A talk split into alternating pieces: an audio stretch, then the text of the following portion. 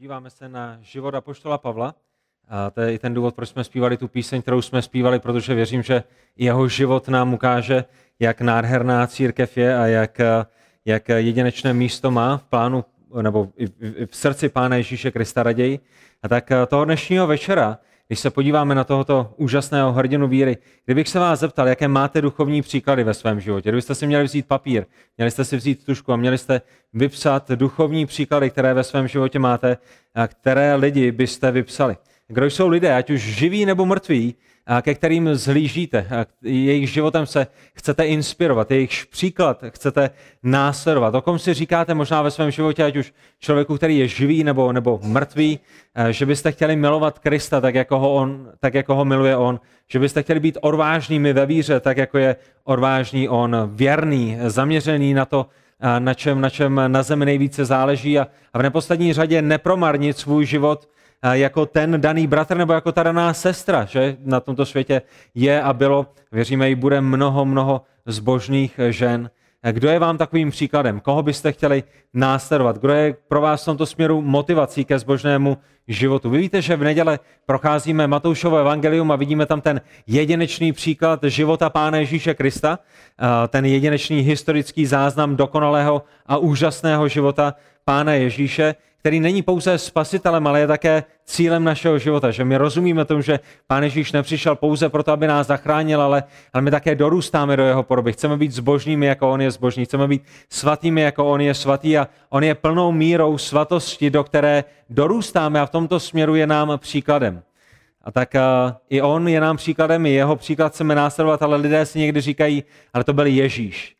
On byl Bohem, on byl, on byl jedinečným, on byl dokonalým, on nemohl zřešit a samozřejmě mají pravdu, ale Pán Ježíš byl také pravdivě člověkem a v tomto smyslu je nám příkladem, ale když tedy odhlídneme od Pána Ježíše Krista, jaký jiný příklad máte, kromě Pána Ježíše Krista? Kdo jsou vaši hrdinové víry? Možná máte doma ve svém obýváku, ve své kanceláři vyvěšeny nějaké hrdiny víry, kteří vám koukají přes rameno, kteří dohlíží na to, abyste svěromitě pracovali kteří vás předešli na věčnost, možná někdo i ve vaší vlastní rodině, kteří vám zanechali příklad hodný následování a, a které byste chtěli v tomto směru následovat. Hrdinové víry, kteří jsou nyní součástí toho zástupu svědků, který vás pozbuzuje a který, který vám, my bychom mohli možná říci, fandí, a který vás pozbuzuje ke stejně oddanému, ke stejně věrnému, ke stejně vytrvalému životu, který bude zaměřen na Pána Ježíše Krista.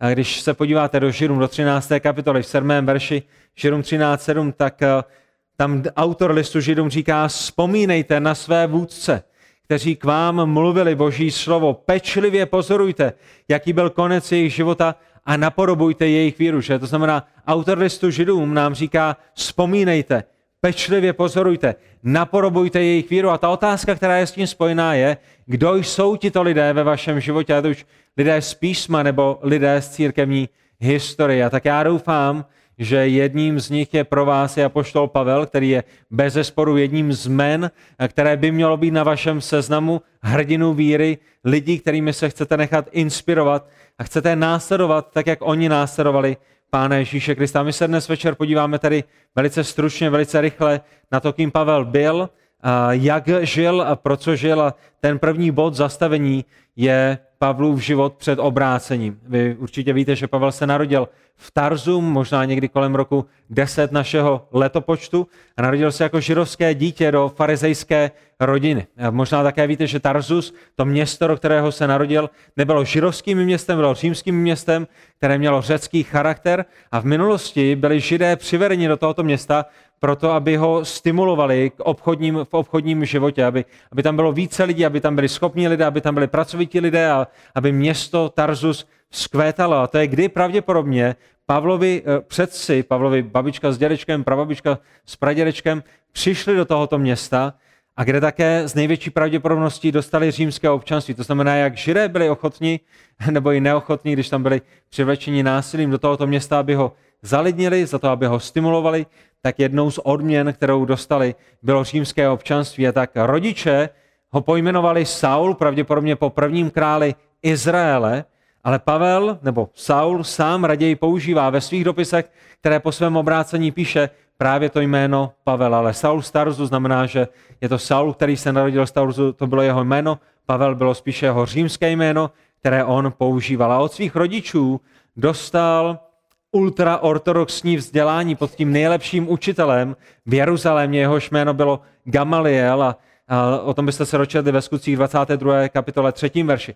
A mimochodem, zatímco Pavel studoval v Jeruzalémě, tak pán Ježíš pracoval jako tesař v Nazaretě, to bylo zhruba 100 kilometrů vzduchem vzdáleně. To znamená, přemýšlejte ve své misi. Pavel vyrůstá, Pavel se narodil někdy roku 10 našeho letopočtu a zatímco studuje, tak pán Ježíš už o několik let starší pracuje v Nazaretě jako tesař. A vzhledem k tomu, že se Pavel narodil v Tarzu, které bylo římským městem, význačným římským městem, tak se mu také dostalo trochu římského vzdělání. Seznámil se s římskou kulturou, seznámil se s římskou literaturou a tak byl velice sečtělým. A nejenom to, byl také výrobcem stanu. Vy víte, že na nejrůznějších místech v Novém zákoně Pavel se odvolává na to, že šil stany, že vyráběl stany a to se mohlo dít ze dvou důvodů. Buď při těch jeho studiích na rabína eh, si zvolil toto zaměstnání proto, aby se mohl uh, podporovat na jeho vysoké škole, pokud to tak chceme říct. A to je stejné se studenty dnes, že jdete, jdete na vysokou školu, ale potřebujete si vydělat na knížky, potřebujete si vydělat možná na, na obědy, na ubytování a, a tak jdete a máte nějakou práci a s Pavlem to nebylo jiné. A nebo možná to bylo zaměstnání, které měl jeho otec, zdědil ho po otci a potom, když vstoupil do křesťanské služby a nechtěl být zátěží křesťanů, tak si přivydělával tím, že žil stany. A tak eh, to je, co bylo jeho zaměstnání. A když se podíváte v kostce na ten jeho život před znovuzrozením, tak vidíte, že byl nábožensky vzdělaný, vidíte, že je vzdělaný ve věcech Říma, vidíte, že tvrdě pracuje. A Pavel si velice zakládal na svém náboženském životě. V listu Filipským ve třetí kapitole, 5. a 6. verši, my vidíme, jak je pyšný před svým znovuzrozením, na to, kým je, na to, do jaké rodiny se narodil, na to, na to, kde studoval, pod kým studoval, jak dodržoval zákon, obřezán osmého dne z rodu izraelského, z kmene Benjamínova, Hebrej z Hebrejů. Nemohli jste mít nic lepšího než apoštola Pavla. Jde-li o zákon farizeus a jde-li o horlivost, pronásledovatel církve jde o spravedlnost, která je v zákoně, byl jsem bez únohy, byl jsem bez úhony, byl jsem dokonalý, byl jsem jedinečný, byl jsem stoprocentní. Naplnil jsem boží zákon přesně tak, jak boží zákon vyžaroval. Aspoň to si Pavel myslel. Byl hrdý na svůj původ, byl hrdý na svou vlastní spravedlnost, na svou horlivost, na své skutky, nenáviděl Krista, nenáviděl jeho následovníky a to je přesně v jakém momentě my se poprvé setkáváme s apoštolem Pavlem v Novém zákoně, že? To, to kde ho vidíme poprvé, ve skutcích 7. kapitole 58. verši, když schvaluje vraždu Štěpána. Štěpán byl prvním křesťanským mučedníkem pro, pro víru a Pavel přihlíží této vraždě, Pavel s ní souhlasí, Pavel drží uh, pláště lidí, kteří ho kamenují, aby měli volné ruce. A Pavel sám svědčí o svém mládí ve skutcích 26. kapitole od 10. do 11. verše. A všimněte si, co tam říká o svém mládí. A to je ten obraz toho, jak žil předtím, než byl znovu zrozený. Dostal jsem od velekněží plnou moc a mnoho svatých jsem zavřel do vězení. A když byli zabíjeni, souhlasil jsem s tím. To znamená, Štěpán nebyl prvním, Štěpán nebyl ani posledním, bylo mnoho dalších, které měl Pavel povolení zatknout, které měl Pavel povolení přivést do Jeruzaléma.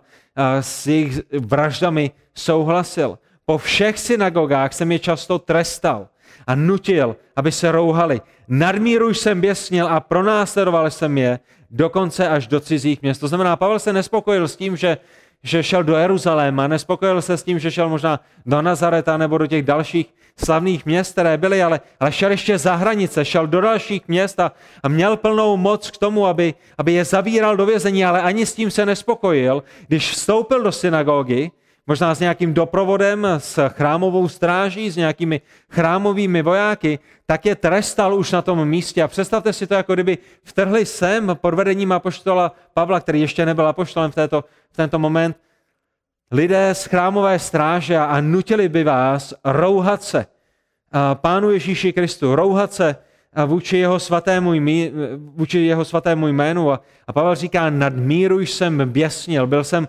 rozhornel, byl jsem, byl jsem zapálen, byl jsem červený jak, jak železo, které je připravené k tomu, abyste ho kuli.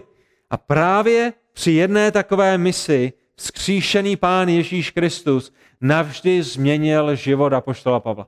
Pavel dostal povolení jet do Damašku, Pavel dostal povolení a přivést zpátky židy, muže, ženy, děti, dostal povolení je pozatýkat, dostal povolení je přivést zpět a, a pokud s nimi bude chtít nakládat nehorázným způsobem po cestě, má na to svolení, ale pán Ježíš má jiný plán. Pán Ježíš má jiný plán pro apoštola Pavla, než měl Pavel sám pro sebe. A my o tom čteme ve skutcích 9. kapitole 1. až 5. verši. A to je druhý bod, druhé zastavení na naší cestě apoštola, eh, životem apoštola Pavla. A to je Pavlovo znovu zrození, které nalezáme ve skutcích 9. kapitole 1. až 5. verši. Saul stále ještě soptil hrozbami a dychtil po zabíjení pánových učedníků a přišel k velekněze a vyžádal si od něho dopisy pro synagogy v Damašku, aby mohl stoupence té cesty, muže i ženy, jestliže tam nějaké najde, přivést spoutané do Jeruzaléma. To znamená dychtí po krvi. A poštol Pavel, který ještě není znovu zrozený v tento moment, dychtí po krvi křesťanů, dychtí po krvi těch, kteří následují Pána Ježíše Krista a přemýšlejte o tom, přichází do Jeruzaléma, aby dostal plnou moc, aby dostal svolení, aby dostal listinu, povolení proto aby se vydal do Damašku. Severo-východně od, od Jeruzaléma vzdušnou čarou, možná, možná na 215 kilometrů, ale samozřejmě, když musíte jít malými cestami a nemůžete jít vzdušnou čarou, čarou, tak je to ještě delší. Nemáte auto, nemáte vlak, nemáte autobus, jedete na koni z největší pravděpodobností a ta cesta bude zaručeně delší než 215 kilometrů, bude daleko umornější než, než po jedničce, bude prašná, bude ubíjející, bude náročná, bude těžká, bude nebezpečná, ale Pavlovi to stojí za to, protože dychtí po zabíjení pánových učeníků. Ale všimněte si v třetím verši, stalo se, když byl na cestě a blížil se k Damašku, že ho náhle ozářilo světlo z nebe a padl na zem. Uslyšel hlas, který mu říká, Saule, Saule, proč mne pronásleduješ? A Saul řekl, kdo jsi, pane? A hlas nebe odpověděl, já jsem Ježíš, kterého ty pronásleduješ. A Saul někdy v tento moment byl znovu zrozen. Pavel pána Ježíše nehledal, nikdo se Pavla neptal, jestli chce Ježíše přijmout do svého srdce, nikdo neříkal Pavlovi, aby opakoval modlitbu přijetí, ale pán Ježíš svou svrchovanou vůlí a svou svrchovanou mocí jednou provždy změnil Pavlův život. Tam, kde si Pavel Pán Ježíše nevybral, tam si Ježíš vybral Pavla. Ve skutcích v 9. kapitole v 15. verši Ježíš řekl Ananiášovi, aby šel za Pavlem a podívejte se, jak je tato událost popsana. Jdi, říká pán Ježíš Ananiášovi, neboť on, Pavel, je mou vyvolenou nádobou. Já jsem ho vyvolil, já jsem ho vybral. To, že on uvěří, bylo na základě mé svrchované vůle. Aby přinesl mé jméno před národy. To je důvod Pavlova, Pavlovy záchrany. Aby přinesl mé jméno před národy i krále a syny Izraele. Ukáži mu, co všechno musí vytrpět pro mé jméno. Krom toho, že jsem ho vyvolil, krom toho, že ho pošlu před národy i krále, i syny Izraele, krom toho, že bude apoštolem pohanů, mu také ukáži, že jeho život bude velice náročný, že bude trpět pro mé jméno, že bude pronásledován pro mé jméno, že bude dáván do vězení pro mé jméno a že na konci svého života pro mé jméno také slavně zemře. A tak Kristus proměnil největšího z hříšníků a udělal z něj největšího z apoštolů. Udělal z něj největšího křesťana, který když žil a jak velká naděje to je pro všechny lidi, kteří jsou hříšnými na tomto světě, že když Kristus může zachránit největšího z hříšníků, zajisté může zachránit každého jednoho z vás. V 1. Timoteově, v první kapitole, 15. verši, slovy apoštola Pavla. Věrohodné je to slovo a zaslouží si plného přijetí. Kristus Ježíš přišel na svět, aby zachránil hříšníky, z nich jsem já první. Avšak proto jsem došel milosrdenství, aby Kristus Ježíš na mě prvním ukázal veškerou svou trpělivost jako příklad pro ty, kdo v něho budou věřit k životu věčnému.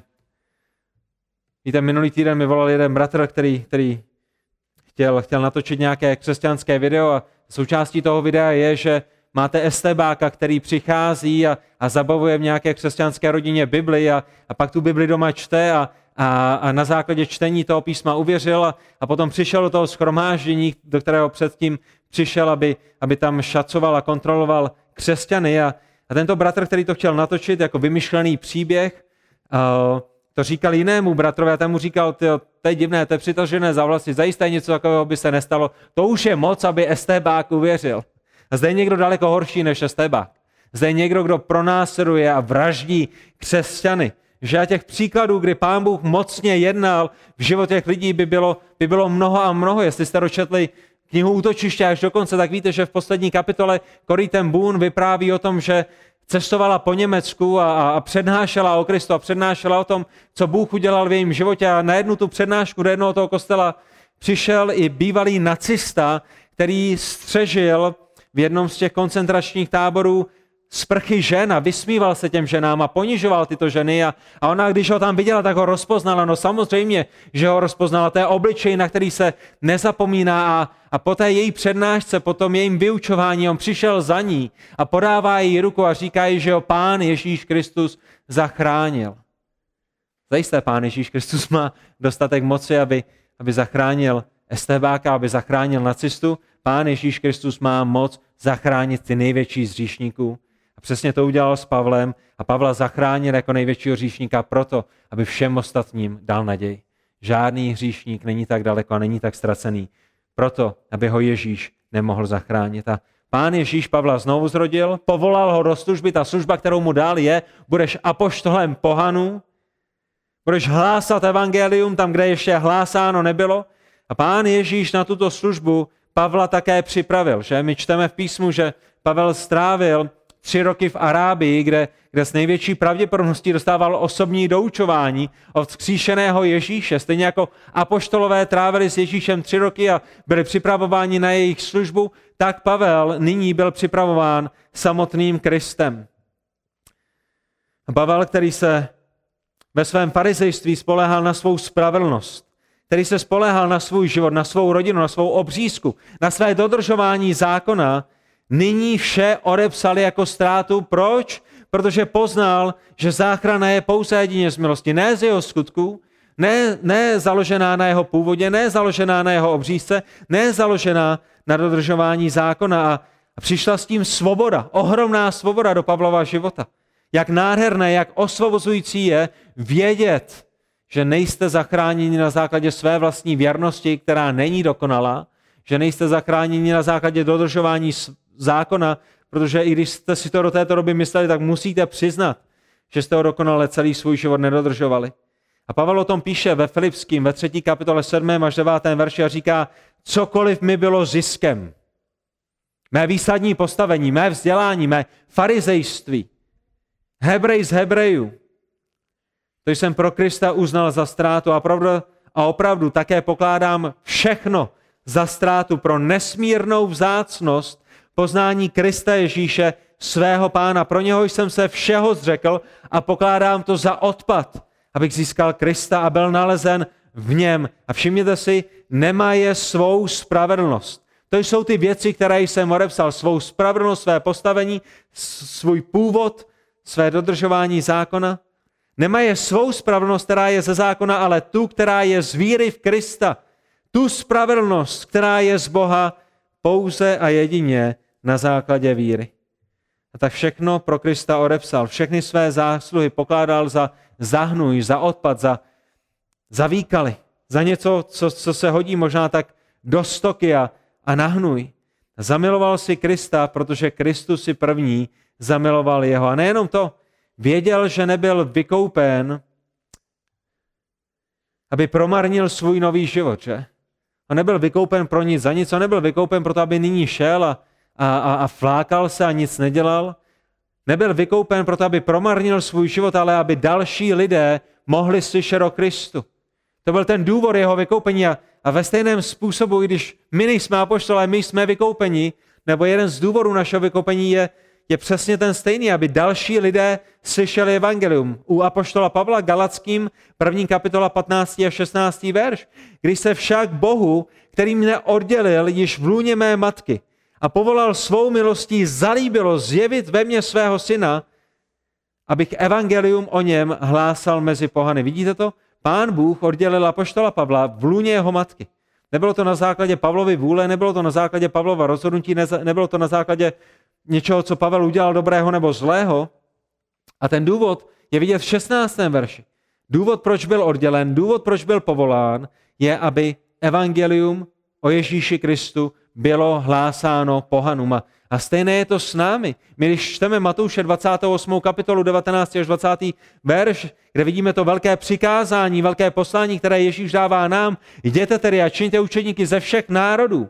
Třeté ve jméno Otce i Syna i Ducha Svatého a učte je zachovávat všechno, co jsem vám přikázal, tak vidíme, že jsme vykoupeni pro stejný cíl, pro jaký byl vykoupen apoštol Pavel. Ano, je to k boží slávě, ale, ale jak Bůh bude oslaven? Bůh bude oslaven tak, že budeme hlásat evangelium, že lidé, kteří neslyšeli o Kristu, o Kristu uslyší a, a ti, kteří ho znají, budou vyučováni, budou učedníkováni. A Pavel to měl dobře spočítané, chápal, jak se věci mají, věděl, na čem záleží a, a vyjadřuje to velice jasně v listu Filipským v první kapitole.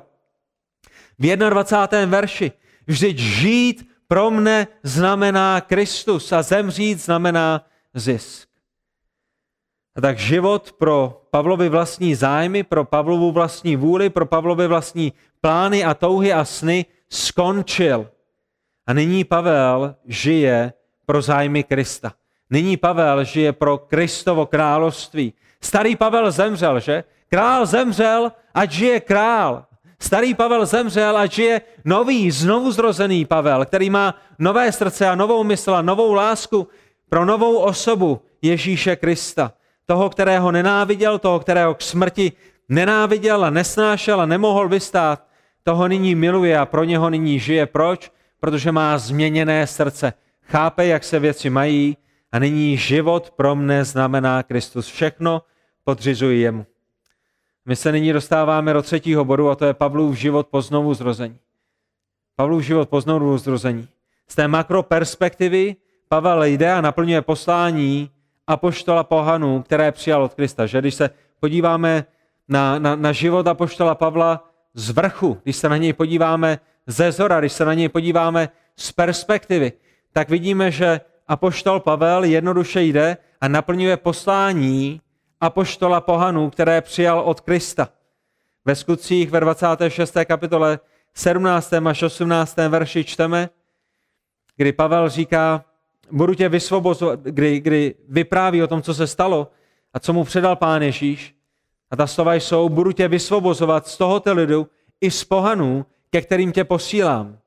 Otevřít jejich oči, aby se obrátili od tmy do světla, od moci satanovi k Bohu, a aby vírou ve mne obdrželi odpuštění hříchů a podíl mezi posvěcenými. Že? Takže Pavel přijal toto, uh, toto poslání, Pavel přijal tuto zprávu, Pavel byl vyslán k pohanům, ke kterým ho vysílá Pán Ježíš Kristus a Pavel nyní v té makroperspektivě po svém znovuzrození jde a naplňuje tento úkol. A stejným způsobem každý jeden z vás by měl naplňovat ten úkol, který dal vám Pán Ježíš a který je stejný. Čiňte učedníky a křtěte je ve jméno Otce i Syna Ducha Svatého a učte je zachovávat všechno, co jsem vám přikázala. A v životě Pavla z té perspektivy, která by byla 10 tisíc metrů na zemí, my bychom viděli, že Pavel se vydává postupně na tři, nebo pokud byste chtěli započítat jeho cestu do Říma jako misijní cestu, což určitě byla misijní cesta svým způsobem, tak na čtyři misijní cesty, že?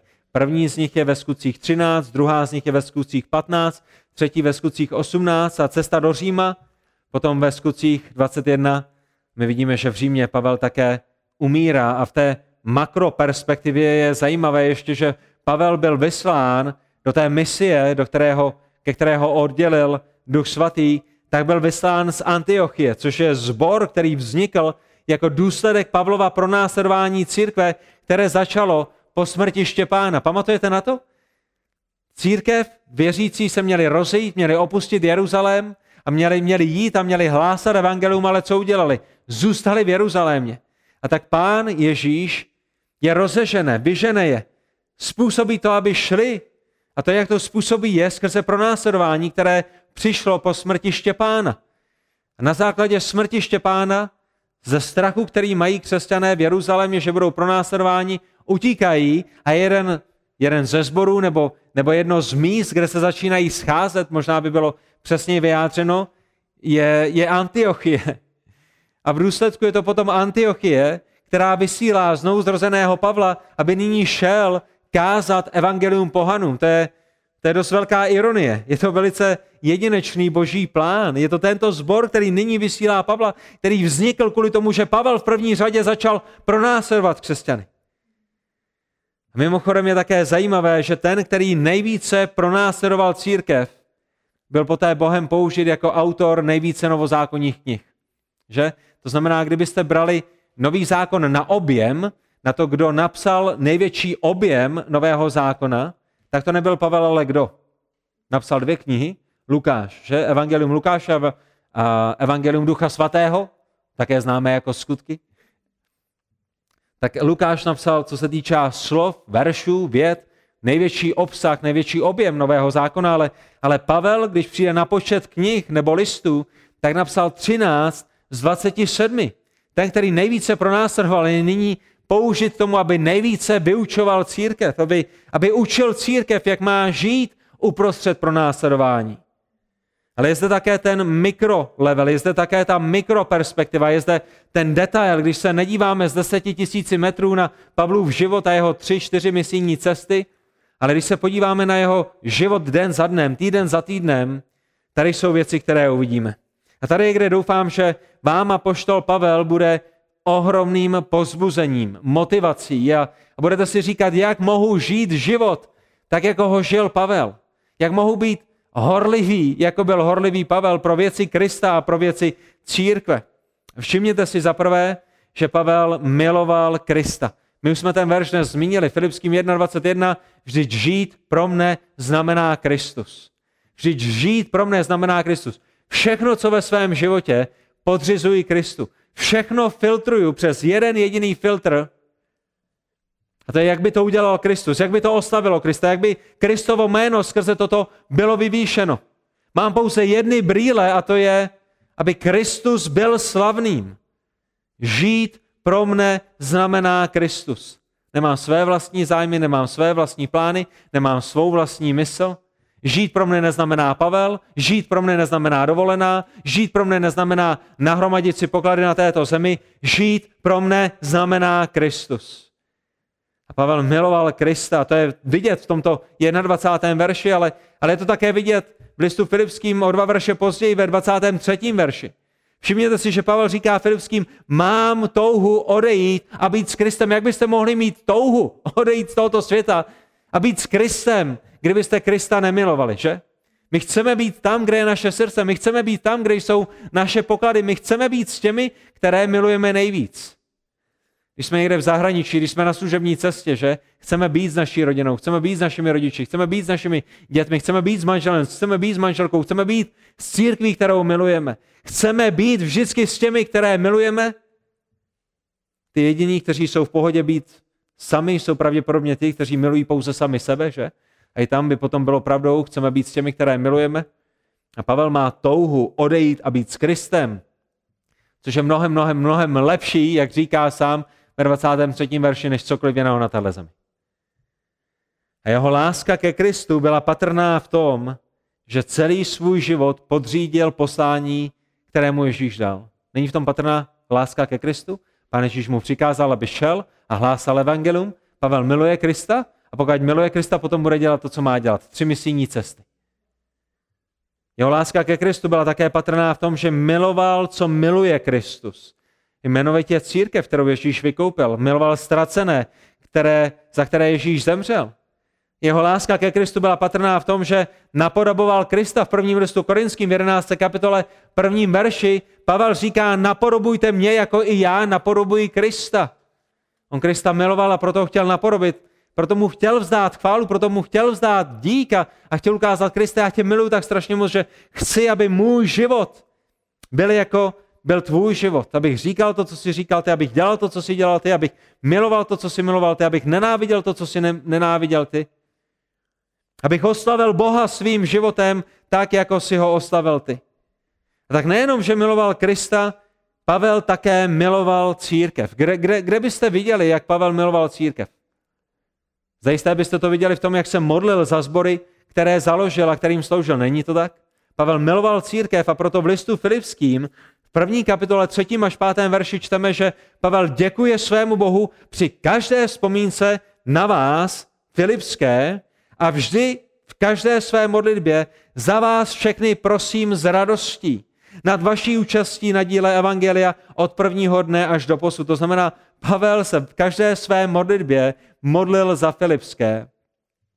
Ale to nebyly ti jediné, za které se modlil. To nebyla ta jediná církev, kterou apoštol Pavel miloval. My čteme v druhém listu korinským, v 11. kapitole 28. verši, že Pavel měl starost o všechny sbory, na kterých měl podíl. Ať už je založil, ať už je vyučoval, ať už v nich uh, ustanovil starší. Pavel miloval církev. Proč? Protože miloval Krista a Kristus miluje církev. Kromě jiného říká poštol Pavel, co na mne denně doléhá. Kromě všech těch starostí, které na mě přicházejí. Kromě všeho pronásledování. Kromě toho, že se musím postarat o své živobytí, mám starost o všechny sbory. A za všechny se modlím. To je, jak moc je miluji. To je to, co je v mém srdci. Neprosím za sebe, ale prosím za ně. A že těch zborů nebylo málo. Jak bychom my nemohli mít starost aspoň o ten zbor, do kterého patříme? Jak bychom my nemohli následovat Pavla, tak jako on následuje Krista, tom, že bychom se modlili aspoň za jeden zbor, nebo za, za těch pár zborů, které známe, které jsou nám zpřátelené, proto, aby naše srdce bylo upnuto k věcem, ke kterým je upnuto srdce Krista i hrdinů víry. Pavel nejenom, že se za ně modlil, Pavel jim také sloužil. Ten list Filipským, první kapitola, 23. verš, kde jsme četli o tom, že Pavel měl touhu odejít z tohoto světa a být s Kristem, což je to nejvíc nejlepší, tak v tom stejném verši apoštol Pavel dodává, mám touhu odejít a být s Kristem, což je mnohem lepší, ale všimněte si ve 24. verši, zůstat v těle je nutnější pro vás. Ano, kdyby šlo o mě, tak už bych byl pryč, tak bych raději zemřel, abych byl s Kristem, ale víte co? Já nemyslím na sebe, já miluji vás, já miluji církev, já vám chci sloužit a zůstat v těle tady na tom světě je nutnější a lepší pro vás. Tak Pavel jim sloužil a to je to, co vidíme skrze jeho epištoly. A Pavel nejenom, že jim sloužil, Pavel je také vyučoval. S korinskými strávil rok a půl svého života. Korinčtí, kteří, kteří potřebovali vyučit slovo Boží, Pavel řekl, dobře, na rok a půl budu s vámi, budu zde bydlet, budu vás vyučovat. Skutky 18.11. Usadil se tam na rok a šest měsíců a vyučoval mezi nimi slovo Boží. Ve skutcích 20. kapitole 27. verši vidíme, jaký měl Pavel záměr ve svém vyučování. Nebo jsem nic nezamečel a oznámil jsem vám celou vůli Boží. To znamená, Pavel neučil to, co lidé chtěli slyšet, že? Pavle, řekni nám víc o boží lásce. Pavle, řekni nám víc tady o tom. Pavle, řekni nám tamhle o tom. A Pavle, tady o tom neuč. Ne, Pavel říkal, já mám svědomí čisté. Mé ruce jsou, jsou čisté od vaší krve, já jsem vám nic nezamlčel, já jsem učil všechno, co Boží slovo učí.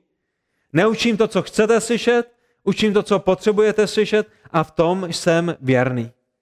Pavel miloval Kristovu církev, modlil se za sbory, sloužil sborům, vyučoval tyto sbory a přitom všem nebyl nikomu na obtíž. Pavel stejně jako pán Ježíš Kristus nepřišel ve své pozici apoštola do nějakého zboru, proto aby mu všichni sloužili, proto aby mu všichni padali k nohám, proto aby ho lidé nosili na ramenou, ale proto aby jim sloužil. A to je zřejmé z prvního listu tesalonickém, z druhé kapitoly, devátého verše, kdy Pavel píše zpět tesalonickým a říká jim, bratři, sestry, jistě pamatujete na naši těžkou práci a lopotu, jak jsme dnem i nocí pracovali, abychom nikomu z vás nebyli na obtíž. Když jsme vám vyhlásili evangelium Boží, vy i sám Bůh jste svědky, jak jsme se svatě, spravedlivě a bezúhoně k vám věřícím chovali. My, když jsme k vám přišli a hlásili jsme vám evangelium, tak jsme podle písma měli nárok na to, abychom z vás žili, že? Protože dělník je hoden, zdem, je hoden své mzdy. Když někdo káže, má za to dostat peníze, má za to dostat stravu, je naprosto v pořádku, aby apoštol Pavel byl placen těmi zbory, kterými, kterými kázal, ale Pavel nechtěl být někomu kamenem úrazu. Možná ty zbory byly slabé, možná v nich byli uh, noví věřící, kterým by to byl kamenem úrazu. A tak Pavel říká, my když jsme k vám přišli, i když jsme měli nárok tady na ty věci, tak jsme ale dnem i nocí těžce pracovali. Proč? Abychom vám nebyli na obtíž. A nejenom, že Pavel toužil potom nebýt nikomu na obtíž a, a svou vlastní prací se staral nejenom o sebe, ale také o své spolupracovníky, protože z toho šití stanů mnohokrát také platil své spolupracovníky, které sloužili těmto sborům, tak Pavel také k věřícím v těchto zborech měl velice otcovský vztah. V prvním listu tesalonickým ve druhé kapitole 11. až 12. verši Pavel znovu připomíná tesalonickým o několik veršů později. Jednoho každého z vás jsme napomínali, pozbuzovali a zavazovali jako otec vlastní děti. Abyste žili, jak je důstojné Boha, který vás povolává do svého království a slávy. Vidíte to osobní učednictví, které Pavel jako otec měl se svými duchovními dětmi, to biblické poradenství jeden na jednoho, každého jednoho z vás jsem napomínal, jsem pozbuzoval. To je učednictví, to je biblické poradenství. Tady je směr, kterým jdeš a kterým bys jít neměl a tady je, kde je potřeba náprava. Tady je, jak máš žít, tady jak máš následovat a milovat Krista. Pavel byl přísný, kde bylo pro slávu Boží a dobro církve být přísným. Pavel dělal těžké věci, do kterých se žádné moci moc nechce, že my jako otcové nemáme radost z toho, když musíme napravit naše děti. Nemáme radost, když, když jim potřebujeme důrazně říct, zbláznili jste se, co, co, co děláte, kam jdete. Tady za, to, tady za to musíte být potrestáni. Nikomu to nedělá radost, ale, ale, ale naše otcovská povinnost není dělat věci, které nám dělají radost, ale, ale věci, ke kterým nás povolává Pán Bůh. A, a v součástí toho otcovsko-synovského duchovního vztahu je napomínat, pozbuzovat, zavazovat, dělat těžké věci, které jsou nejlepší pro naše duchovní věci. A poštol Pavel to dělal. Toužil potom, aby křesťané žili, jak je důstojné Boha. Aby křesťané, jeho duchovní děti, nepromarnili svůj život. Spamatujte se, den má jenom 24 hodin. Za chvilku se vrátí pán žně a bude vás volat k vykazatelnosti. Pojďte se mnou, říká Pavel Filipským, Galackým, eh, Korinským, komukoliv, kdekoliv. Následujte mě, pojďme žít svatě a čistě, pojďme využívat čas, který se tak nezadržitelně krátí.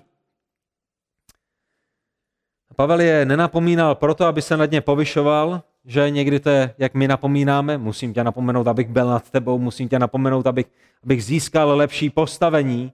Ne, Pavel napomínal, protože je miloval a protože věděl, co je pro ně nejlepší. A to vidíme například v prvním listu korinským ve čtvrté kapitole 14. verši. Toto nepíšu, když Pavel napomínal korinské, abych vás zahamboval. Já vás nechci strapnit, nechci se na vás nějak povýšit, ale napomínám vás jako své milované děti.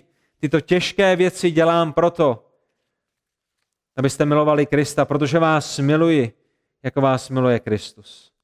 A i když mohl užívat svého apoštolského postavení, že mohl přijít do jakéhokoliv zboru a mohl říct, jsem apoštolem, poslouchejte mě, tady jak se věci mají a, a raději byste měli velice rychle začít sekat dobrotu, tak Pavel záměrně svého apoštolského postavení nevyužil, ale k tesalonickým a dalším přistupoval z něho jako matka. My jsme o tom slyšeli na naší skupině s bratřími v neděli od bratra Michala. První list tesalonickým, druhá kapitola, sedmý verš. Nejenom, že Pavel přicházel, když to bylo potřeba jako otec, on také přicházel, když to bylo potřeba z něhou, jako kojící matka se stará něžně o své dítě. Jako Kristovi apoštolové můžeme užívat vážnosti, můžeme. Můžeme přijít této autoritě, avšak byli jsme mezi vámi něžní, jako když žena chová vlastní děti. To je ten způsob, se kterým apoštol Pavel také mnohokrát jednal se svými duchovními dětmi. A tak slovem i příkladem ukazoval věřícím, jak si mají sloužit navzájem, že? Když jim na místě božím přikazoval se navzájem, aby se navzájem milovali, aby si navzájem sloužili. Když čteme například v listu Galackým 5. kapitole od 13. verše, vy však skrze lásku služte jedni druhým. nebo celý zákon je naplněn v jednom slovu, budeš milovat svého bližního, jako miluješ sebe, tak všichni, kteří to slyšeli od Pavla, který jim toto přikazoval na místě božím, také viděli, že Pavel není pokrytec. Že v jeho vlastním životě Pavel nejenom učí to, co Ježíš učil, ale že Pavel sám žije tak, jak žil pán Ježíš. Že, že Pavel nepřišel, aby si nechal sloužit, ale, ale sloužila a dal jedinečný příklad věřícím. Že, že, že dělá to, co viděl u pána Ježíše v Markovi 9. kapitole 35. verši, když pán Ježíš řekl, chceli být někdo první, bude poslední ze všech a služebník všech. A to je přesně, co apoštol Pavel dělal. Měl výsadní postavení, měl světla reflektorů, měl vážnost, napsal, co se do počtu knih týká, největší objem nového zákona. Jeho jméno bylo známé po celém křesťanském světě.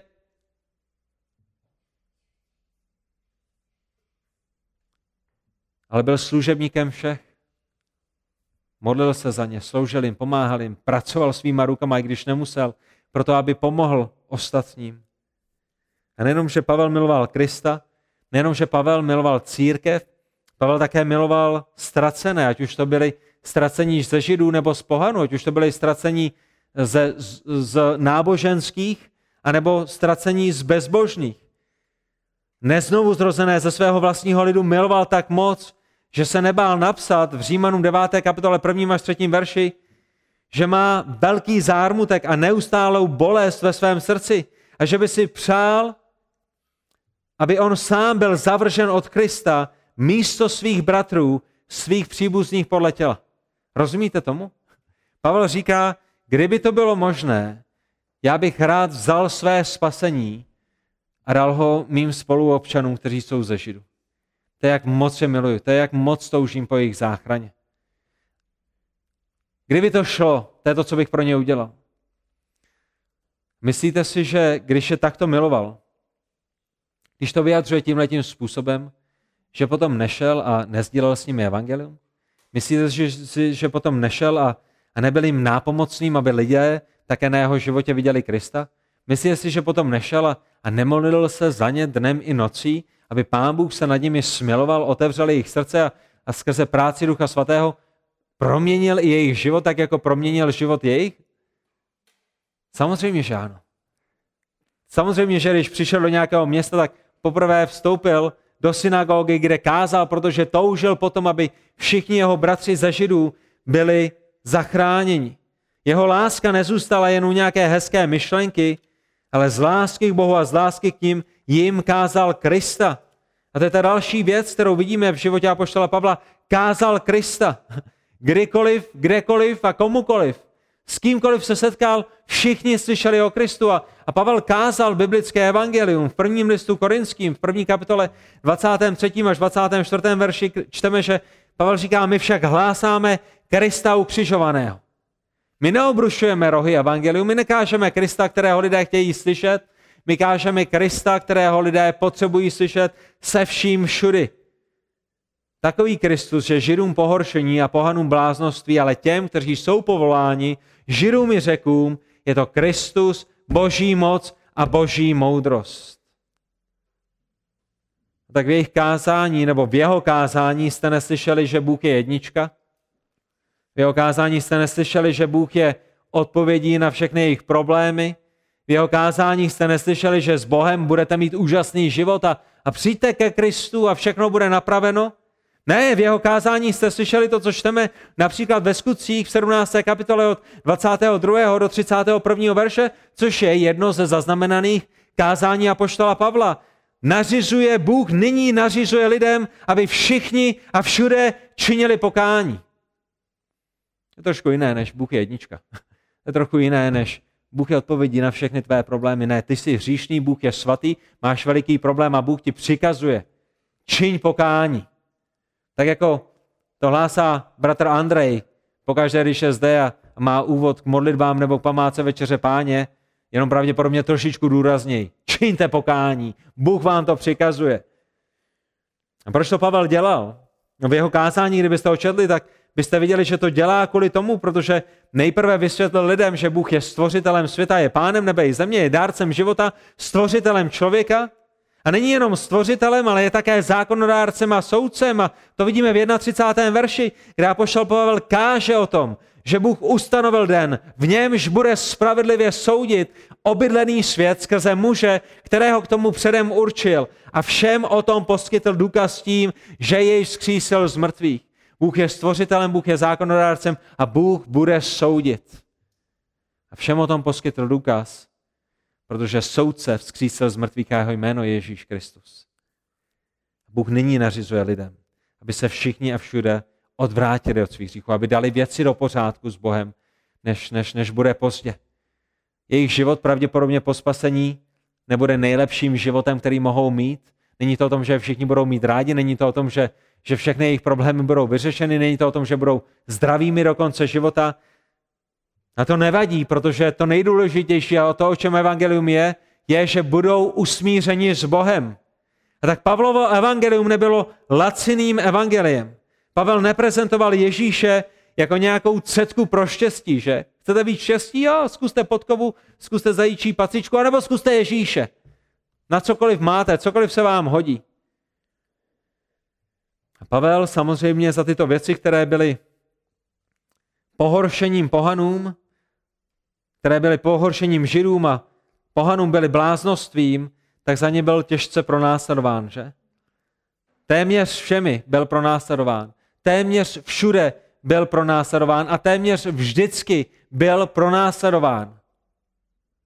O tom čteme v 2. Korinským 11. kapitole 23. až 27. verši a vy vidíte, že byl hojněj v těžkých pracích, byl hojněj ve vězeních, nadmíru v ranách, častokrát v ohrožení života, pětkrát dostal 40 ran bez jedné, byl byt holý, byl kamenován, třikrát stroskotal a v nebezpečích na všech možných místech od všech možných lidí. Proč? protože kázal Krista a lidé nenáviděli Krista, protože kázal o hříchu a lidé milovali svůj hřích více než boží svatost a proto by Pavla raději zabili, než aby činili pokání. Tak v jeho životě se naplňovalo boží slovo, které Bůh zaznamenal skrze jeho vlastní ruku. 2. Timoteův 3.12. Všichni, kdo chtějí zbožně žít v Kristu Ježíši, budou pronásledováni. Pavel nejenom, že byl použit jako autor těchto slov, Pavel byl také použit jako zářný, jedinečný, my bychom pravděpodobně řekli v Novém zákoně neopakovatelný příklad toho, že je to pravda. Ale Pavel toho nelitoval. Namísto toho, aby litoval něčeho takového, se radoval, že může snášet utrpení pro Krista. To je vzorhodný následování. Já mohu trpět pro Krista, já se z toho raduji. Pro mě to je výsada. Koloským 1.24 nyní se raduji v utrpeních pro vás a ve svém těle doplňuji, co zbývá ze soužení Kristových pro jeho tělo. Jím šest církev, jsem pronásledován, jsem vězněn, jsem kamenován, jsem byt, jsem ve vězení, jsem nahý, jsem hladový, je mi zima, ale raduji se. Galackým 16, 16, 6, 17, proč se raduje? Protože nosí na svém těle znaky toho, že patří Ježíši. Znaky toho, že patří Ježíši, nebylo nějaké laciné tetování formou kříže. Znaky na jeho těle nebyly tričko, na kterém bylo napsáno, co by Ježíš udělal. Znaky na jeho těle byly rozedraná záda, byly, byly, byly zlámané kosti, byla možná fraktura lepky, když ho kamenovali a, a později byl přiveden zpátky k životu. To jsou znaky, které nosil na svém těle, znaky toho, že patřil Kristu znaky, za kterých se radoval, mohu trpět pro svého převzácného spasitele. Ale Pavel na tyto věci nedbal. Pavel nedbal na to, že je pronásledován. Bylo mu to jedno. Bylo mu jedno, jak moc bude trpět. Bylo mu jedno, jestli s ním budou další, nebo jestli půjde proti soudu, jestli půjde proti proudu sám. Věděl, že Kristus nedopustí zkoušku nad jeho síly. Věděl, že v každé zkoušce bude Pán Ježíš Kristus s ním a touto zkouškou ho provede a dá mu sílu, aby v ní obstál. Věděl, že i kdyby byl sám, tak s Kristem je v přesile. Věděl, že vše se děje podle boží svrchované vůle. A také apoštol Pavel věděl, že smrtí jeho život nekončí, ale teprve začíná. A celé se oddal službě Pánu Ježíši Kristu. Celý svůj život podřídil tomu nejdůležitějšímu a tím byla práce na božím království. Jeho zahrada možná nebyla nejkrásnější, jeho dům možná nebyl opravený, jeho auto možná nebylo už tři měsíce umyté a vevnitř bylo spousta odpadků, tak jak vozil nejrůznější lidi, proto aby jim sloužilo Kristu, ale investoval svůj život do toho nejvíce nejdůležitějšího, kterým je Boží království. Investoval do věcí, které nezraziví, neschnijou a které mu nikdo neukradne. Nebyl bláznem, který získal celý svět, ale přišel o svou duši, a nebyl pošetilcem, který měl plno pomíjejících věcí doma na poličce, ale neměl nic uschovaného na věčnosti. A když přišel čas jeho odchodu, když přišel čas jeho smrti, když se musel ohlédnout zpět za svým životem, když přišel konec Pavlova života, a to je kde dnešního večera zakončíme za čtvrté, konec Pavlova života, tak mohl vyznat to, co vyznal v druhém listu Timoteovým, ve čtvrté kapitole 6. až 8. verši, neboť já jsem už vydán v oběť a přišel čas mého odchodu.